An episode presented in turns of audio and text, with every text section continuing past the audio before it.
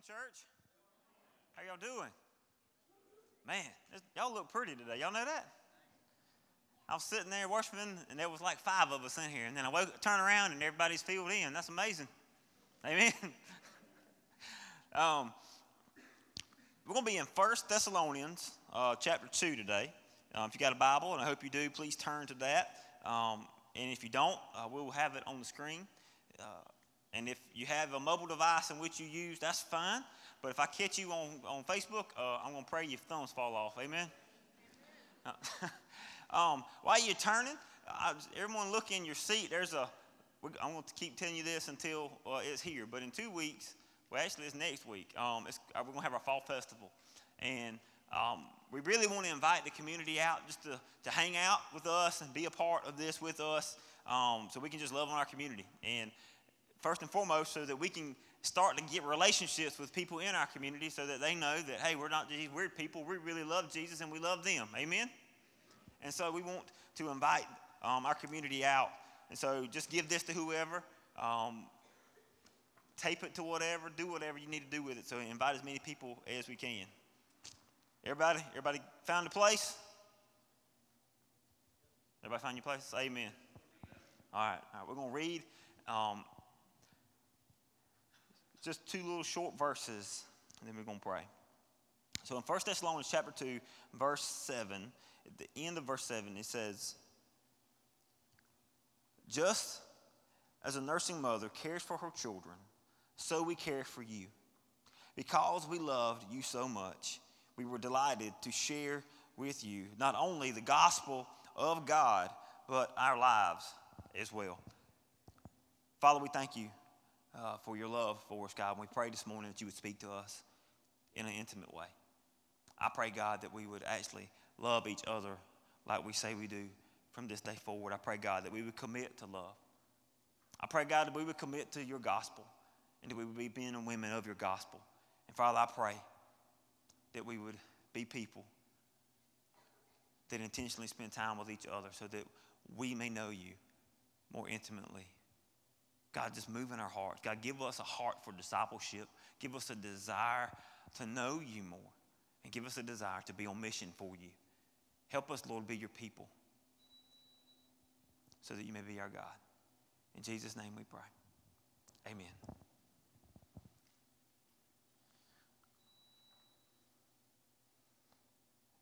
Hold on just a second.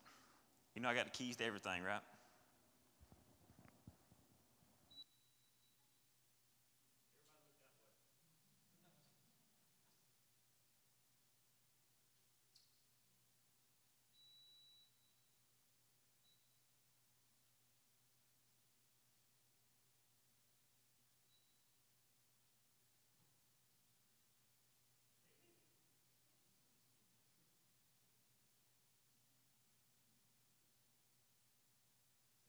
That's how you silence fear right there. Because that was the that was the fire alarm. See, we was praising it up a while ago. See how see what happened? So anyway, back to First Thessalonians, okay? see how Satan tries to disrupt things. He says, I love what Paul says. He's to the church in First in Thessalonica. He's at the church and, and he's planted the church, and now he's writing a letter to the church and in chapter one, Paul, he's giving thanks to the people in Thessalonica, like he's saying, I'm so thankful for your faith. I'm thankful he's building them up. He's encouraging them. He's trying to encourage them, and make them understand that he's thankful for what they're doing. And then in chapter two, it kind of talks about Paul's ministry in the church. And, and one of the things that Paul knew more than anything is that he knew that relationships mattered. In every church that he planted, in every area he went to, he didn't just go in and preach the gospel and leave. He went in and he established relationships with people. He started house churches. He, he went in and he began to have these deep rooted relationships so that he could teach people the gospel. He could teach people how to love as Christ loved us. And he could walk with people so that they walk into maturity. So Paul knew that, that it was vital it was vital to invest time in other people in church. One of the biggest things that we lack in the church today is men and women that are willing to sacrifice themselves to disciple someone else. And discipleship it, it, it demands that we invest our lives in other people. The church is only superficial and shallow unless God's people step out and disciple one another. The reason the church is so powerless right now is because you have a lot of people that believe a little bit about Jesus. But if you had a lot of people that believed a lot about Jesus, a lot of things would be happening. And the thing is, is, is, is we, we've, we've grown up in this church era where we believe that all you have, all you, uh, only thing that, that God requires of you is that you submit to Him, you, you give your life to Him, and, you, and you get to go to heaven. That there's nothing on, on our side. And the Bible says faith without works is dead, amen? But this, we don't want to, you ain't going to amen me much today. I already see that coming. The thing is, is we have to actually, because of what we've done, because of what Christ has done, we're so thankful for what he's done, we're willing to do whatever he asks us to do. At least we should be. And so Paul, he was, you think about what he did. I mean, he was motivated by the gospel to go above and beyond, to make relationships, to be intentional with those things. And so, you know, I think we all know that it's, it's God's call for, his, for the church is to make disciples, right? But the church is made up of us, right? So if, if it's the church, then it's our job to make disciples of Christ. And so it's not if you have time, it's a command. And, and, and the last thing Jesus told the disciples is that we should go out and make disciples of all nations, baptizing them in the name of the Father and the Son and the Holy Ghost, right? We should go and teach them to obey God's word. We should be men and women that are intentional on making disciples. But the reality is, in the church culture we have today, one out of a hundred will make a disciple. And the real statistic is most people will live their entire life and never share the gospel with anyone else.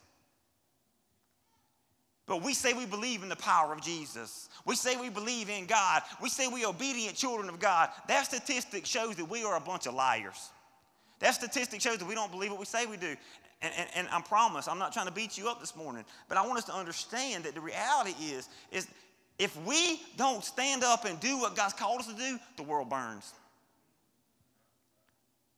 If we don't stand up and do what we say we're going to do, our family burns.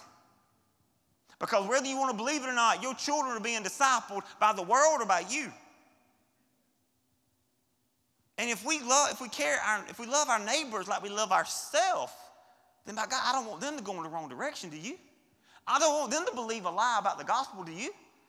If I love them like I love myself, then I should realize that there's more to this. Paul's ministry, I'm telling you, that his church was so successful because he focused on, on the main thing. He focused on the gospel more than anything in the world. But when your life is transformed by the gospel, you're motivated by certain things. The gospel is centered and rooted on love. Amen? And you're, you're motivated by love to do things, to, to, to go into places because of, of love, not because of obligation. Obligation will only carry you to the door. But when the door won't open, you'll go home. Love will make you beat down the door to get in. Amen? See, that's the difference. And, and Paul is here at this church, and he's probably telling them, he says, just as a nursing mother cares for her child, so we care for you. Now, brother, that is love right there. Because to be a, a to care for a baby, we got a few in here. To care for a baby and you're nursing a child, that, that is intense love right there. That is sacrificial love because you got to sacrifice to get up and feed that child. Amen? You should have amen right back there, back row. you got to sacrifice. you got to sacrifice that because you know that if you don't get up and do this, then that child could die. If you're lazy and like, you know what, let it fend for itself. I'm done with this. I'm tired. I, I, I haven't slept in three weeks. I mean, I am exhausted. That baby's been crying. I don't care. Whatever.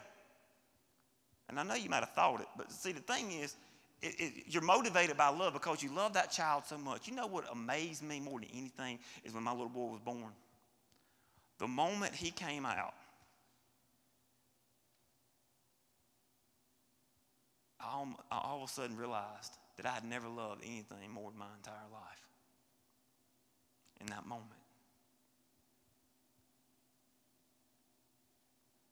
And you know what's crazy is my wife has a deeper connection with him than I do because she carried that little rascal for nine months. And you know what's crazy is that love that, that, that, that she has, I see that. She sacrifices for him. She does things for him that she would never do for me. Not that she don't love me, but she's got a deeper love. You know what I'm saying? There's a deeper love, there's a deeper connection there. So, so if Paul is loving the people here in, in the church, as a nursing mother cares for her children, let me tell you, homeboy was tapped in. He was sold out. He was all, and, and you can't just elevate Paul and just say, well, he was a church planter. No, church is a child of God, and he's no different than you and I. All of us have the responsibility to love that deep and love that hard, but we don't because love is an inconvenience. Love is an inconvenience. Now, now hold up. I got something. We like a lot of people. We, we, we mess up and think that like is love. We say we love people that we don't really love, we just like them. And we say we love them to make them feel good, to make them feel like we're tighter than what we are, but really we just like them. Because when you love somebody, you will persevere through something. When you just like somebody, you be like, deuces, we'll see you later.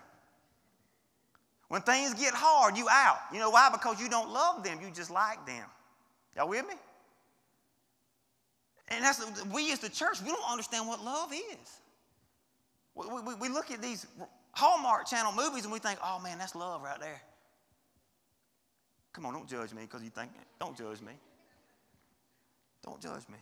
See, see, I mean, we, we lack a genuine affection for other people, and that's a huge obstacle for us to making disciples. That's a huge obstacle for us as church, as the church, to actually be on mission for Christ, because you can't be on mission for people you don't care about. Amen.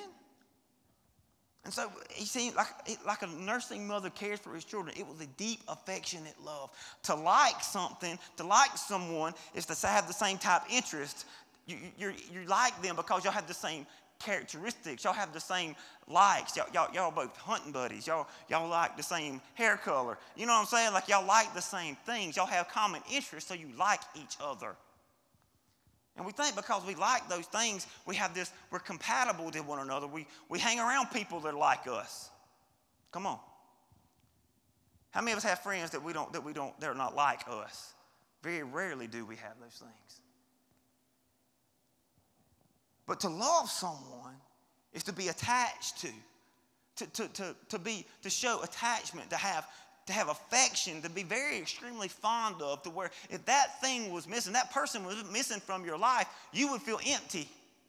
And Paul had this, he had that fondness, he had that love for these people because he had been a part of their salvation, he had been a part of their life, and he was leading them deeper to Christ. And so Paul was, he was in love with the people in Thessalonica. And to love someone, man, it goes so much farther. I think one of the greatest obstacles we have is love. Paul understood that the gospel is rooted and founded on love. So we must love one another as Christ loves us. So, so church, so to be a gospel driven person, I have to let love do its work in me so that Christ can work through me. Amen. So if, if love isn't doing work in me, then Christ is not going to flow through me. Because you know when it's going to stop? The moment it attacks something that inconveniences me. When I have to give up my comfort, and put the brakes on it. When I have to sacrifice some time, that's going to get away from it. When I have to sacrifice this or I have to get away with, do, stop doing that, then you know I don't, I don't love you like I thought I did. Matter of fact, I think I just like you. So because I just like you, then I can turn my back on you and I can walk away. See, church, we got to understand what love means because love will fight for something. How many of your friends are you willing to fight for in prayer? How many of your family members are you willing to fight for in prayer? Or are you just giving up on them? Because things and circumstances have hardened your heart to where you don't love them like you used to because you've allowed those things to get in the way. See, as I read this past week, one of the chapters in the Bible that has rocked my entire life since I've been reading it, is 1 Corinthians 13. This is, this is one of the chapters in the Bible that I had a lot of animosity toward family. I had a lot of animosity toward, toward things that I felt like I was wronged and wasn't done right as a child. And when I read this, it wrecked me because I realized that I couldn't hold on to me and hold on to Christ. I realized I couldn't hold on to the things and say that I love them, but I, and, and, and, and not love Jesus. So he says this. This is, this is Paul's definition of love, church. This is, this is Christ's definition of love, okay? So Paul understood this, that he writes this and making you understand that most people, in, most people are just religious. But you, you can't, you can be religious and not love. You can go to church and not love. Y'all with me? But you can't love Jesus and not love. You can't love Jesus and not love your neighbor. And some of us really need to work on this. We can be the most religious person on the planet, but not love, and it's meaningless. He tells that in, in, this, in this chapter here. I'm going to read this and we're going to kind of break it down. But he says, If I speak in tongues of men and of angels, but I do not have love, I am only a, res- a resounding of a gong or a clanging cymbal. If I have the gift of prophecy and can fathom all mysteries and all knowledge, and if I have faith that can move mountains, but I do not have love, I am nothing. If I give all I possess to the poor and give over my body to hardship so that I may boast, but I do not have love, I gain nothing. All the religious things in the world matter to, don't matter at all if we don't love. But he says in verse 4 love is patient, love is kind. It does not envy, it does not boast, it is not proud. It does not dishonor others. It is not self seeking. It is not easily angered.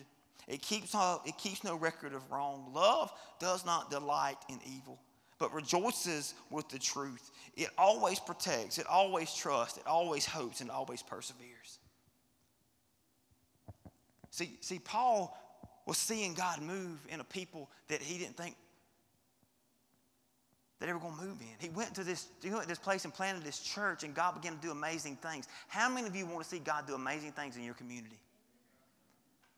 If you want to see God do amazing things in your community, then it all starts with love. It all begins with love. And I know this sounds so cliche and people preach this all the time, but and, and we, act, we, we act like this is shallow, but this is the, the real depth and really the, really the wretchedness of our heart because we don't want to love like this. This is radical love right here. When I, if I sit down with a couple in marriage counseling and we start going through this list, they ain't coming back. They ain't came back. You know why? Because this makes me deal with me, and I don't want to deal with me. He says this what love is, okay? Love is patient. This comes back to where Paul, Paul's telling them, I loved you so much. Okay? I loved you so much. That's why I'm doing these things. That he was promoted by love. Why? Love is patient. If love is patient, what is patience is long suffering. I'm putting up with it. I'm, I'm, I'm going to continue because I'm patient. Love is, whoo, come on, y'all with me? But, but first drop of badness, first drop of inconvenience, I'm out. First little, first little bit of hardship, I'm doing because you're not satisfying my needs. The relationships are, are so easily broken because we don't want to persevere. We don't want to keep pushing on because we don't love like Christ. And to love like Christ means I have to be long suffering. I have to be willing to love you long, even though sometimes I don't feel like it.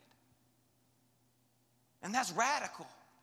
That's radical in the world's eyes. Because in the world's eyes, I love you until you come against me.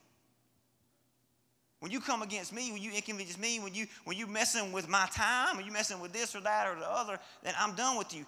I'm going to love you as long as you love me, but when you don't love me back, I'm out. We got to keep persevering. I keep pushing on. Love is patient. See, church, we have to be patient with people. See, we think that when people get saved, they should be Got their angels' wings and their halo on. Y'all with me? They should be perfect right then. But we have to be patient with people, making realize that some people grow faster than others. So just because someone's not growing as fast, don't mean we should write them off. We have to be long suffering. That's what love is. Love does not, love is kind. Love is kind. Love is kind. How, when's the last time you've been kind to people that were not kind to you? Kind is not conditional. Kind is, that's who you are. I'm going to be nice to you even though you are hateful to me. Ooh, that's hard. Huh? That's hard. And Jeremy can't do that.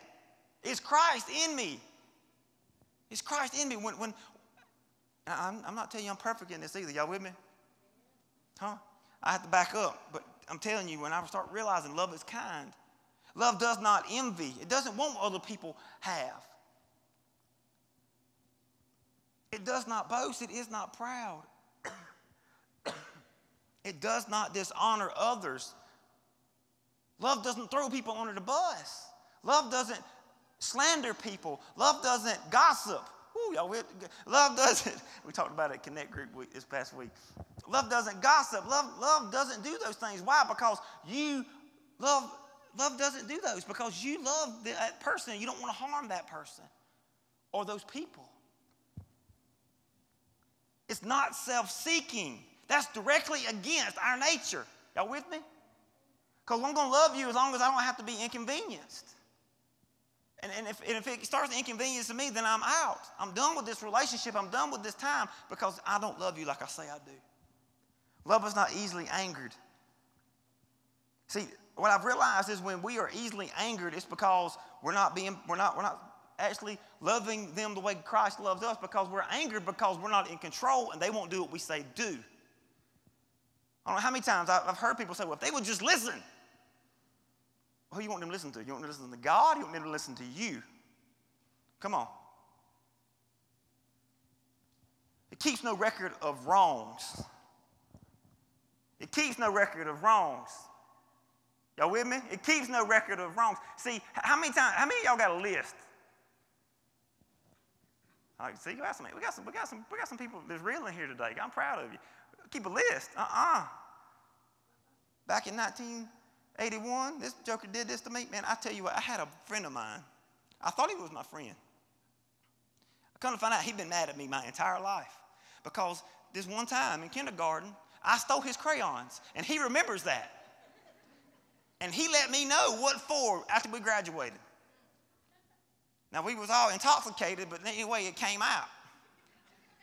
And I'm like, are you serious? You've been mad at me since kindergarten because I took your crayons? He's like, yeah, now let's go I was like, man, get out of here. Are you serious? People hold on to grudges because because it makes them feel powerful. We hold on to things. We keep record of wrongs because when we keep that record, that means it's just we're justifying in our hearts the reason we hate them or we are mad at them. Instead of giving those things to God. That's not love. That's not love. It says it does not delight in evil. If we really love Christ like we say we do, then we won't delight in sin. So that, that is what love is. But what love does, I love this part. He says, love rejoices in the truth. It rejoices in the truth. When I read God's word, when you read God's word, do you rejoice in the truth of God? Do you rejoice in those things? I, I, I love those things. How many of you love it when the truth comes out? Huh? When the truth comes out, I'm like, I knew it right then. I knew it. Uh, we rejoice in the truth.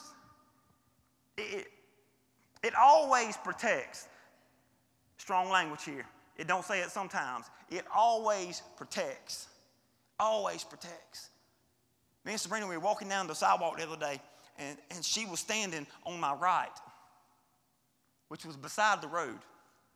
And I was like, girl, what you doing? Get over here. And she, we changed position. We were walking. She was like, why you got to be weird? Why, why, why do we have to move? I was like, because if a car runs over the sidewalk, it's to hit me first. Because I'm supposed to protect you. And she kind of looked, she said, So you be willing to die for me? I was like, I'm just doing what God said do, okay? If I die, I die. but I have to always protect those you love. I think about my little boy. I'm, I'm, i love my little boy. You know what I do? Is I set up things to protect him. You know, I, the moment that he was born, my biggest fear is that youngin would choke on something. Sabrina about choked one night before Payson got here, before he, she was pregnant. She about choked one night on a tater chip. We were watching a movie and she went to laughing. I know how to do CPR. I'm a fireman. I know how to do those things. You know what? I, I forgot everything. When I realized she was choking, it was like WWF. I body slammed her on the floor. Boom! It came out. It did come out. But I remember when Payson was born, the first thing I remembered was you got to, you got to, you got to be intentional on making sure you know how to do CPR and how to, how to do the Heimlich maneuver on this youngin. You know what I'm saying? I got to know how to do these things. But you know why? Because my greatest fear was that he would choke and he would die in my arms. I'm, I'm, I'm mentally preparing myself because I want to protect him. You know, I want to protect him all the time. We do things to protect our children, but, but with other people, and we don't, we don't try to protect other people. I don't know how many times I've heard, I've heard people say, well, if they're going to be stupid, they got to be tough. I mean, I've said it. And most of the time, it's after I've done give them advice and give them advice and give them advice, and they just ain't gonna listen, so you just kind of just let them go. But if you really want to protect someone, you would go the extra mile. If you think some, if you really feel like someone is blinded by something, you want to help them understand and protect them in situations. Your heart is to protect those, but you don't have, you don't want to protect anybody if it's going to put you in a bad spot. So many of us won't get involved in anything because we don't want to get in the middle. Come on. Uh-uh, I ain't getting in that. Uh-uh, I ain't getting in the middle of that mess. You know that that's always to turn out on bad. It always turned out bad for me. Next thing you know, everybody's mad at me. You know why you won't get involved? Because you're worried about how it's to make you look. But if you really love that person, it wouldn't matter how you looked. You want to get in there and protect them. Amen. This is hard stuff. What love really is. But see, Paul went and did things. He didn't care what people thought because he loved them enough to step in. He, was, he loved people enough to, be, to die for them because in his mind, protecting them was he was trying to protect them from going to hell. He was trying to protect them from being confused by false gospels. He wanted to tell them the truth. He was willing to go as far as love would let him go to make them understand the truth of the gospel because he was motivated, and empowered by love for those people. Love always trust. Love always trust. You know why we don't get involved with anybody else? Because we don't trust nobody. You know why we don't trust nobody? It's because we've been wronged so many times. What does Paul says? I forget what lies behind and I aim on to the prize ahead. Some of us need to read our Bible and realize that what happened yesterday we need to get rid of. Right? Christ has done forgive us. It don't matter about what happened yesterday. It don't matter the hurt from yesterday. We got to bury yesterday. But we can't get through today worrying about what happened yesterday. We keep bringing up so many marriages can't get over what happened 15 years ago. They keep bringing it into today. We keep bringing it into today. And if you would just let it lay where it was yesterday, today would be good. But you can't let today be good because yesterday was 15 years ago. And you wake up with those same emotions because you not, won't let it go. You won't let it go. We got to realize that we have to trust. We won't get in relationships, we won't do life with people because we don't trust. See, God's called us to be a church. I'm telling you, and if you don't like it, I'm sorry, but God's called us to be a church that reaches those nobody else wants to reach the drug addict, to reach those who, who don't have, to reach those who have been in a cycle of poverty their whole entire life. And it, but guess what? You have to trust those people. So, so I mean, I've heard people say, I don't want them in my house. Why? Because they might take my stuff. It ain't your stuff. God gave it to you. So we, so we don't trust people with stuff that we don't own. That don't make no sense because we've misrepresented what we have. We, we, we, have got this self of entitlement. And see, if I'm going to love people like Christ loved me, then I have to always trust because He's trust me. He's entrusted me with His gospel. He's entrusted me to be that, that man, that woman that's, that's walking the gospel out every day. He's trusting that I'm going to let the Holy Spirit do its work in me. Because if he didn't trust me, then he would have just programmed me to do what he wanted to do when he wanted to do it, and that way he would have total control. But because he trusts you, because he trusts me, then he allows us to choose because love chooses what it loves. Man, that's amazing to me. Why should I not trust you if Christ has trusted me with so much?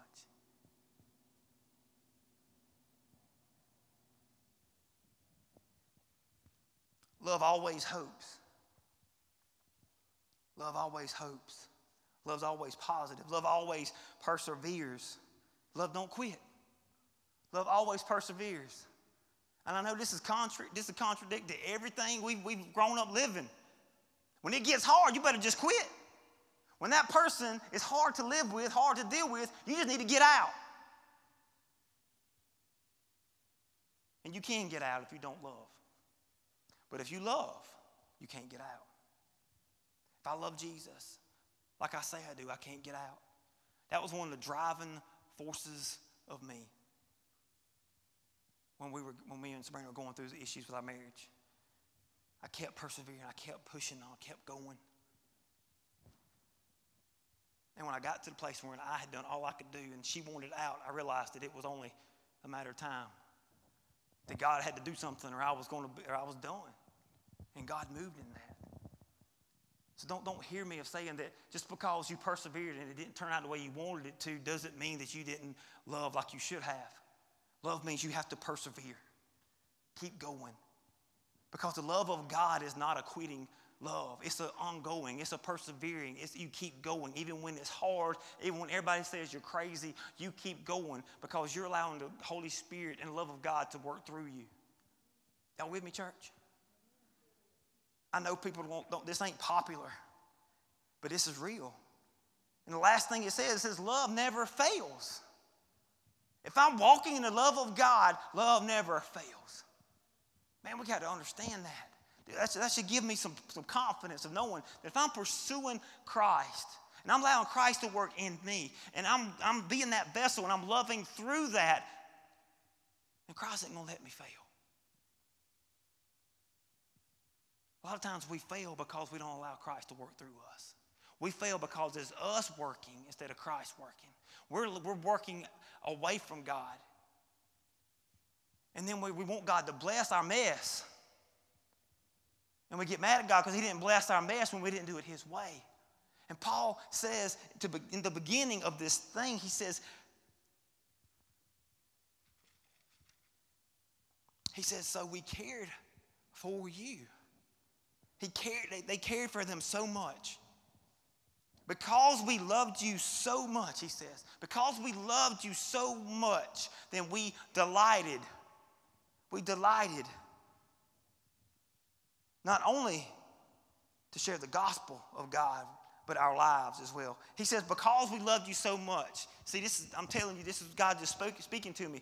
We don't share the gospel with people because we don't love them. I'm just going to be honest. We don't share the gospel because we don't love them. Or we don't love them as much as we love ourselves. Because we're too hanging, we're too much hanging on to our, how it's going to make us look. We're too worried about feeling rejected. When they're not rejecting you, they're rejecting Jesus. We're too worried about our, our image. We're too worried about well, them going to think I'm crazy. It, it don't matter if you're following Jesus. They were compelled by love to share the gospel, church. That's one of the greatest obstacles of discipleship is God's people don't understand that it's our job to share the gospel. Not my job. It's our job to share the gospel. Somebody, somebody look to your neighbor and say, It's my job. Some of y'all need to look back and say, It's my job. All right, we're going to keep here all night. It's my job. Look to your neighbor. It's my job. I'm seeing you. It's my job. Tell somebody. It's my job. All right, you just admitted it was your job. It's your job to share the gospel. And we act like it's, it's, it's, it's the preacher's job. It's, man, it's those that, that, that are their leader's job. No, it's my job because I can share what the gospel has done in my life. And if I love you, man, the first thing that happened when I got saved is I started telling people that were closest to me about Jesus. I, I, ran home, and when I ran home, I went right up to my family, and I'm going to tell my daddy and my little brother about what Jesus has done. And they looked like they were going to take me to Milledgeville. They're like, this boy is crazy. What has happened to him? I was immediately just wanting to tell everybody what Jesus had done. I ran into my friends that weekend. We went, I went to a party to tell people about Jesus, and I went to tell them about what God had done in my life, and they were just like, what? That stuff will fade soon. Like, everybody goes through that, Jeremy. That, will fade. You, you, you'll come right back drinking with us in a couple months. It's okay. It's like, uh-uh, this is, this is the real deal. I went to people I loved and went to sharing the gospel with them. And then later, what happened is, is I started thinking that it was something wrong with me because they were rejecting the gospel, making fun of me. So I stopped. I allowed their ridicule to deafen the love of my heart toward people. And then I found myself going to complete strangers because it was easy to tell a stranger about Jesus because it didn't matter what they said because you would never know what they thought about you. But then after rejection after rejection, I was just like, what's the use? What's the use? Paul says he delighted in sharing the gospel. Why don't we delight in sharing the gospel? To delight in sharing the gospel, first we have to love Jesus and be compelled by that love. It's God in us. Amen? It's God in us. But maybe we don't delight in sharing the gospel. Maybe we don't delight in sharing the gospel because maybe, just maybe, we haven't seen the gospel transform us. For me to light in the gospel means I have to see the gospel changing my life. I have to see the power of the cross changing me inside. When, let me tell you, when God starts changing you, you start getting excited. When God starts changing you, things start happening. You got to tell somebody. Amen? It's like fire shut up in my bones. When the gospel is active in Jeremy, I'm going to tell somebody. I got to show you something. I got, let, me, let me tell you how good God is. When, that, when, when God is moving, so the reason we don't, we, don't, we don't delight in sharing the gospel is either we don't know the gospel or the gospel's not changing us. And if it's not changing us, it's because we don't love God like we say we do. And Paul, he was all about, man, look at what Paul, what happened to Paul on the road to Damascus, church. I mean, it was transformative. He was on fire. He was willing to tell whoever, whenever, about the glory of God because of the transformation it made in his life. We are silent because we're not growing. We're silent because God's not transforming us. Church, when God's changing you, it is exciting. And Paul says that because we loved you so much, we delighted in sharing not only the gospel, but our lives with you as well. The gospel is so important. The gospel is the good news of Jesus Christ. Without the gospel, all this is meaningless. The gospel is when Jesus Christ came to pay our penalty of sin. That we were not righteous before God, but when Jesus came, he, he died on the cross to save us of our sins. He, was, he, he died. And on that cross, when he died at that moment, the, the veil was torn. It gave us access to God because of his death. Then he was buried. And when he resurrected, whoo, he took the, the penalty of sin away from us. Amen? He gave us, He took the power of hell, He took the power of all those things away from Satan and He gave them to us. Amen? That's the power of the gospel. And He also, because of His death, burial, and resurrection, He was able to give us the Holy Spirit. And the Holy Spirit in us empowers me to love longer, empowers me to persevere harder.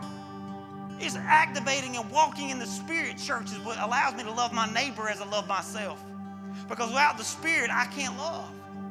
Without the gospel, I can't love you. Without the gospel, I can't get over the past. Without the gospel, I won't even delight in sharing it with anyone else. And that's of the, I always wondered, like, God, why won't people share the gospel? And if you link that, church, I'm just going to be, can I be honest? The church in America is ineffective because the people are.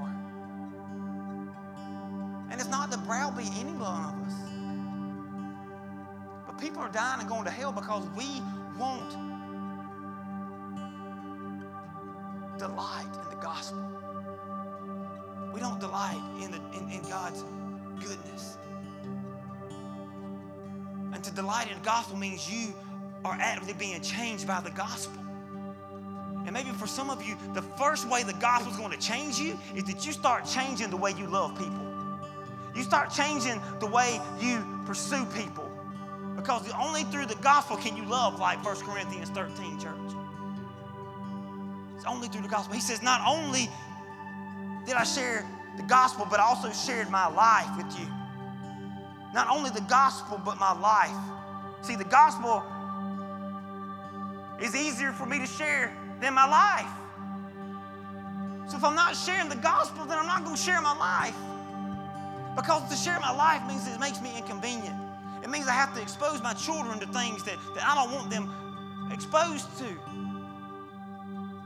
I have, to, I have to expose my life to things that maybe I don't want, but I don't just if you will do you will do that if you trust God. You will do that if you trust God. We, why don't we delight in sharing our life with other people? Why? Why don't we delight in sharing our life with other people? I think one lack of time. We're not giving God's time. We have, we, we have become, we have idolized the time we have. And we're not giving God his time. We have a lack of trust. We have a lack of connection with people. I, I love it. Titus chapter 2 talks about how older men, older men should pour into younger men, how older women should pour into younger women, how it is important for the life of the church that we transfer not only knowledge but experience to each other as we walk through this life. But see, to do that, you have to spend time. You have to share your life. God didn't call us, didn't, God didn't call us to be a people who come to an event on Sunday, but to share our lives with each other. And if you just come to church on Sunday and go to Connect Group on Wednesday, but you have any other interaction, that's shallow. And I know some of you are like, well, why I got to do life like Jeremy says do life? Why can't I just do it the way I want to do it? Do it the way God says do it. If you can before God say, you know what, God, yes, I am, I, I am sacrificing. I delight in sharing time with other people as I'm growing them closer to Christ. Or how about I delight in sharing time with other people as I grow in Christ. See, one of the things that, that, that kills me is the greatest way that we grow as a church. That's why we only have one service, church. It's so that we can grow through Connect Group. As we spend time in Connect Group, that's the time for us to connect and have godly community. But life isn't just about Connect Group. You need godly community. You need people in your life that will help you pursue godly relationships. Because I don't know if you know it or not. I don't know if your connect group is like mine. But sometimes connect groups shallow and empty because people only share a little bit of their life. And next thing you know, you hear two weeks ago, all hell's broke loose in their life, but they've been to connect group smiling. What, what's, God, what's God been doing in your life this week? Well, you know, I ain't read my Bible. I ain't spent no time with God because we're just going through the routine. Church, I'm telling you, we got to pursue godly relationships. We got to pursue people that can pour into us. We got to pursue people that we can pour out into. Amen? See, a river, a wise old man told me this a couple days ago. A, a river is life giving because it's moving water and it gives life to plants and everything around it.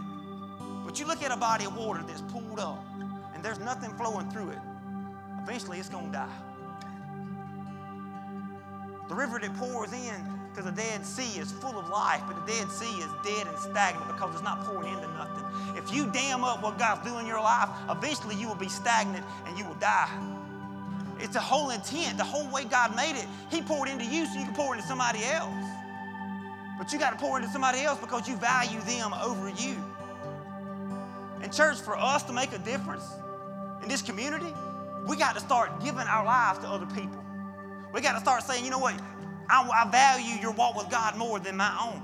I want to pour my life into you. I want to show you I'm not perfect, but let me show you what God's done in me. I want to walk alongside of you through this tragedy. I want to walk alongside of you through this heartache. Let me be beside you in this. Y'all with me? That's what love does. That's why Paul moved and he changed so much in all these towns because he was motivated by the gospel. He was motivated by love. And he knew that sharing his life with other people is what made the difference because people will only listen to you so far until they see that it's real in your life.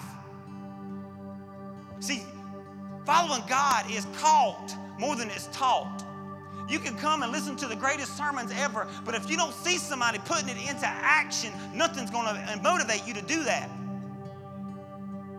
I had an older man in my life a couple weeks ago. I did something that I didn't know that upset him. And we've got this really close relationship in which he knew that it wasn't done maliciously, it wasn't done, it was just done. I was absent minded and didn't know that this was going to offend him or his wife. And they're from another culture, so another culture, some things that we do in America offends people, we don't even know it. But he calls me and he says, Jeremy, I just want you to let you know that when you did this, it upset me greatly. But I've already forgiven you. And we're going to walk in peace, man. I'm just telling you so you don't do it again. We're going to walk in victory together. We're going to walk together in this. I love you, brother, and I'm not mad. Can you accept that? I'm like, yeah, man, it broke me that I had upset him, but it was such a clearest picture of what it meant to walk in forgiveness. It was the clearest picture I've ever seen to, to address an issue and not stew on it, but to address it and say, look, you did this and it, it set me this way, but I'm not going to hold on to it. We're going to move on. We ain't talked about it since. And, uh, doing life with people like that have grown me. See, a lot of times we're still stagnant old Sammy, stagnant Susie, because we won't do life with nobody.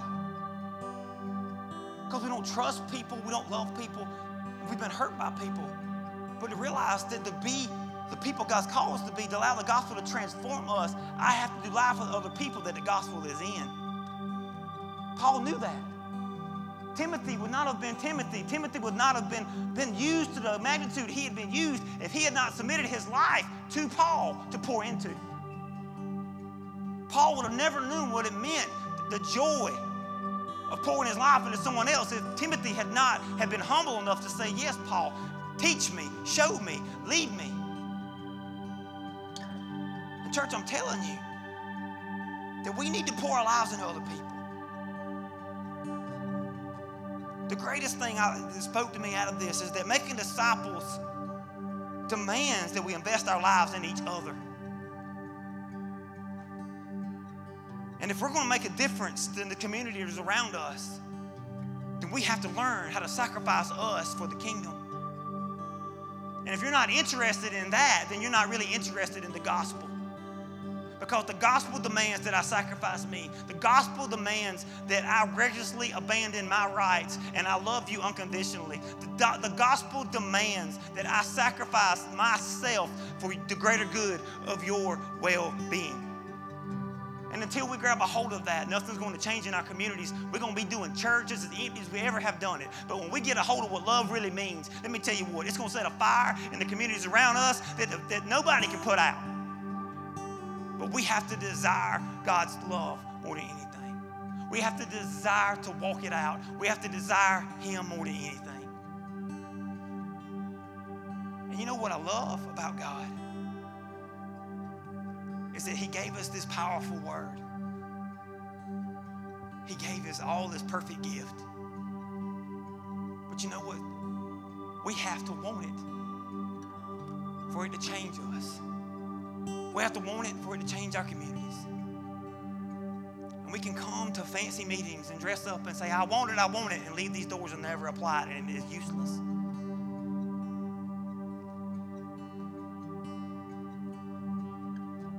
Here's a great way. I'm fixing to close.